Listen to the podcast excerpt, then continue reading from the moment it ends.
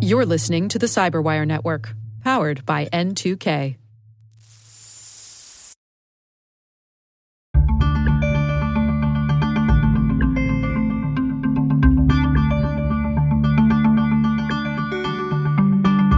In this episode of Interview Selects, Dave Bittner sits down with Perry Carpenter to discuss his new book, The Security Culture Playbook An Executive Guide to Reducing Risk and Developing Your Human Defense Layer, co authored with Kai Roer. Here's Perry. So, first, uh, my co author, Kai Roer, is an internationally well known uh, guy that has been studying security culture for most of his career. And so, um, one of the things that we wanted to do with that is kind of merge our voices because Kai is well known is for his research into security culture. I'm pretty well known in my research for awareness and behavior. And as we come together, we can start to paint a lot more complete picture. But the other thing that really prompted this is nuance that's in the subtitle of the book. Um, and I know it's a really, really long subtitle, but there are three critical things in it that we tried to pack in. Um, number one is an executive guide. And so this is meant not necessarily for the practitioner, but for the audience of a board of directors or a CIO or a CEO that really needs to understand that security culture is important. It's something that lives and breathes in every organization, whether you know it or not. And so the question becomes how intentional are you about the security culture that you have? How sustainable is that? And what do you need to do about it? Um, and so that executive piece is is really critical. And our hope is that an executive picks that up, reads the first few chapters, and then says, "Oh yeah, we need to to do something intentional with this." And then they hand it down to the person that can implement the vision that's explained there. The second piece that's in the title is reducing risk. And that really comes down to the fact that the entire reason that security exists isn't for the sake of security. And the entire reason that security awareness exists isn't for the sake of security. It's actually to reduce risk in an organization um, and make the risk tolerable so that the organization can go forward and do the business that they've been formed to do. And so this is all about risk reduction and upleveling the conversation to that executive level or board of directors level. And then that last piece is developing your human defense layer. And so this is about the human side of things because one of the charts that we show early on is that there's a lot of spending that happens on the technology side of security. Every year we spend more and more on that, um, but data breaches are still going up. And when you look at the Verizon DBIR and other reports, the reason that we see the data breaches continue to go up has to do with the human side of things. And so uh, our argument is that we need to put more intention on that so that we can then reduce risk. Can we take a, a quick step back and, and, talk about the notion of security culture itself? I mean, one of the things you uh, explore in the book is this idea that uh, security culture has a, a specific set of dimensions. Yeah, you mentioned that we have different dimensions that we break security culture up into. And this is drawn from the social sciences. So we believe that you can measure any type of culture with this. But specifically, we're looking at the security related nuance. And so we break security culture into seven different dimensions attitudes, behaviors, cognition, communication, compliance, norms, and responsibilities. And one of the interesting things that we say in that is yeah, as we measure that, we can see whether you're strong or you're weak in different areas, but that doesn't mean that all is lost or all is gained if you see one of those data points. So if you look at your aggregated security culture score and you're concerned about that, uh, you don't have to tackle all seven of those because each of these has a gravitational effect on the other. If you're if you're influencing cognition and giving people the right information to make the right decisions at the right time, you're probably also influencing their attitudes and you're definitely influencing their behaviors if you see that come to pass. So you can strategically focus on one, two, or three of these, and you're going to be pulling the others along the way. There's another key thing that comes out in this book, and that is, and this is another reason behind why we created it in the first place is there's a lot of and has been a lot of talk about quote unquote security culture for years. And people are using that phrase in articles and journals and conference presentations and, and everything else. The thing that was missing, though, is an actual definition of it.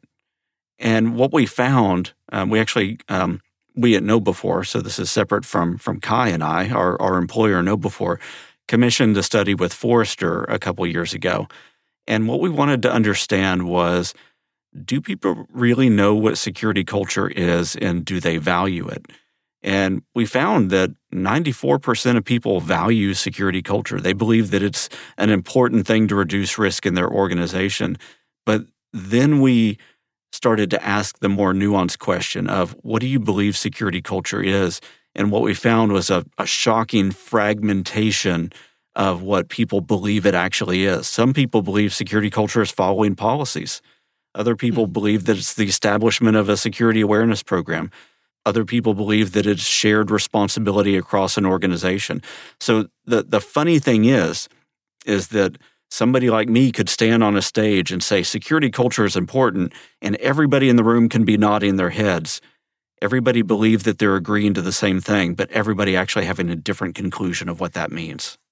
Are those things mutually exclusive? I mean can can they is there anything that keeps them from coexisting?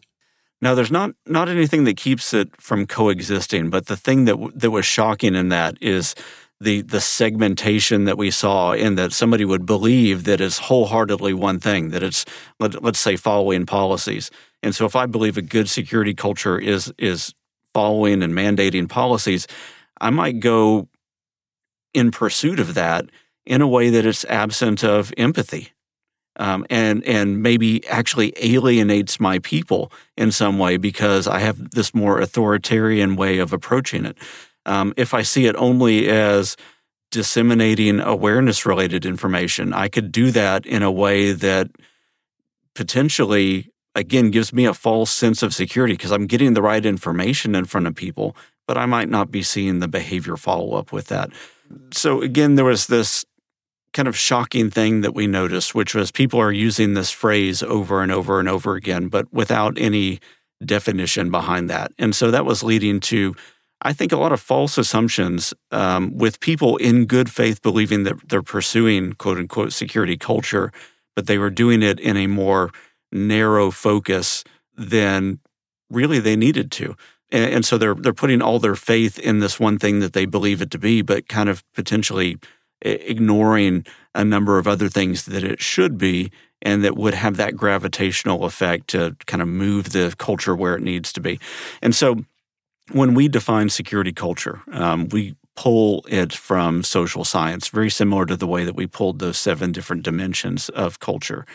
And so we say security culture is the ideas, the customs, and the social behaviors of an organization that influence its security. And that's deceptively simple.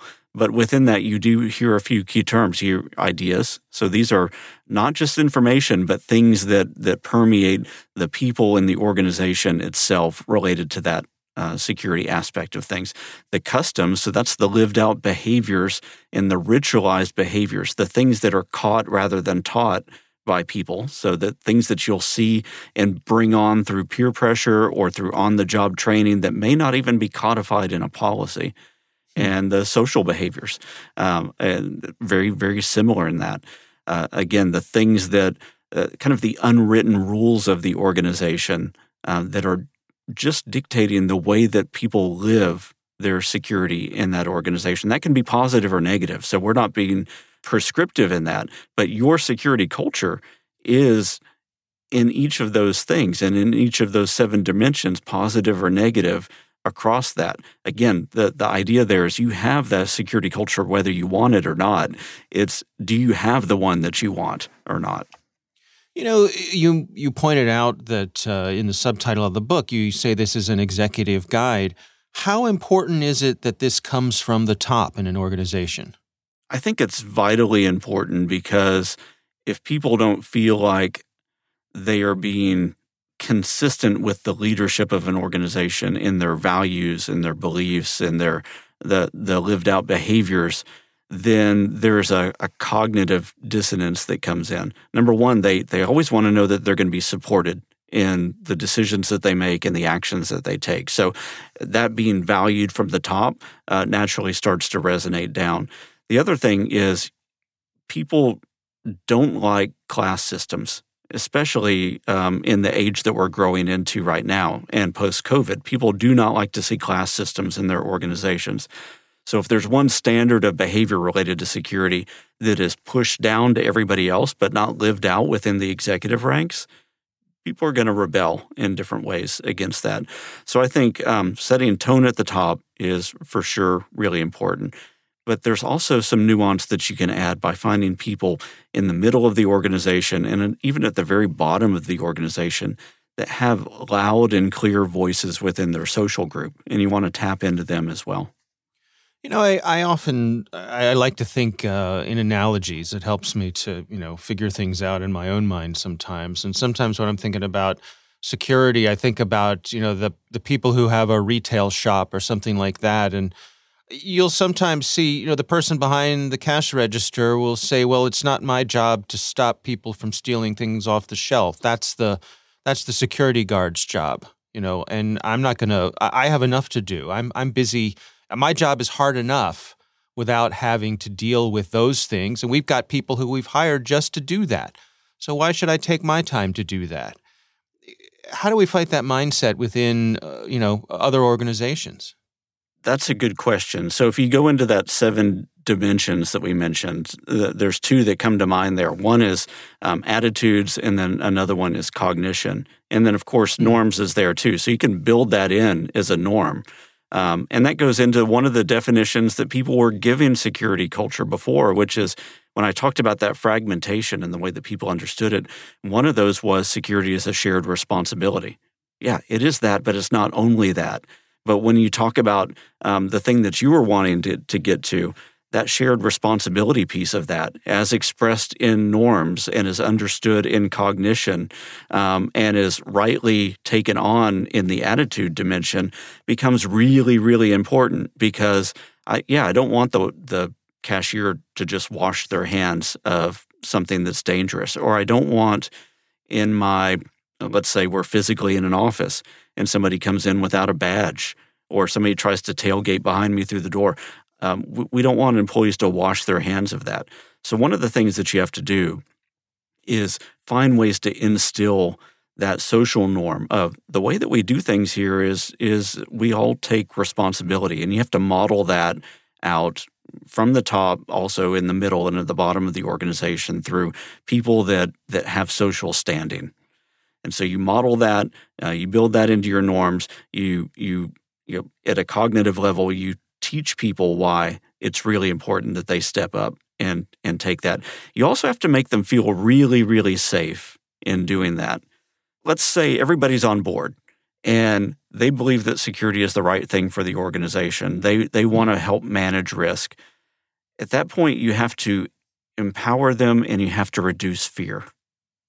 And empowering is saying if you get this wrong, and you challenge somebody that's maybe important. Maybe it's a, a regional vice president that comes in, they just don't have their badge that day, and you challenge them and say, I'm sorry you don't have your badge. We're going to have to take you down to security and make sure that you have clearance, that you're not going to get punished for doing that step.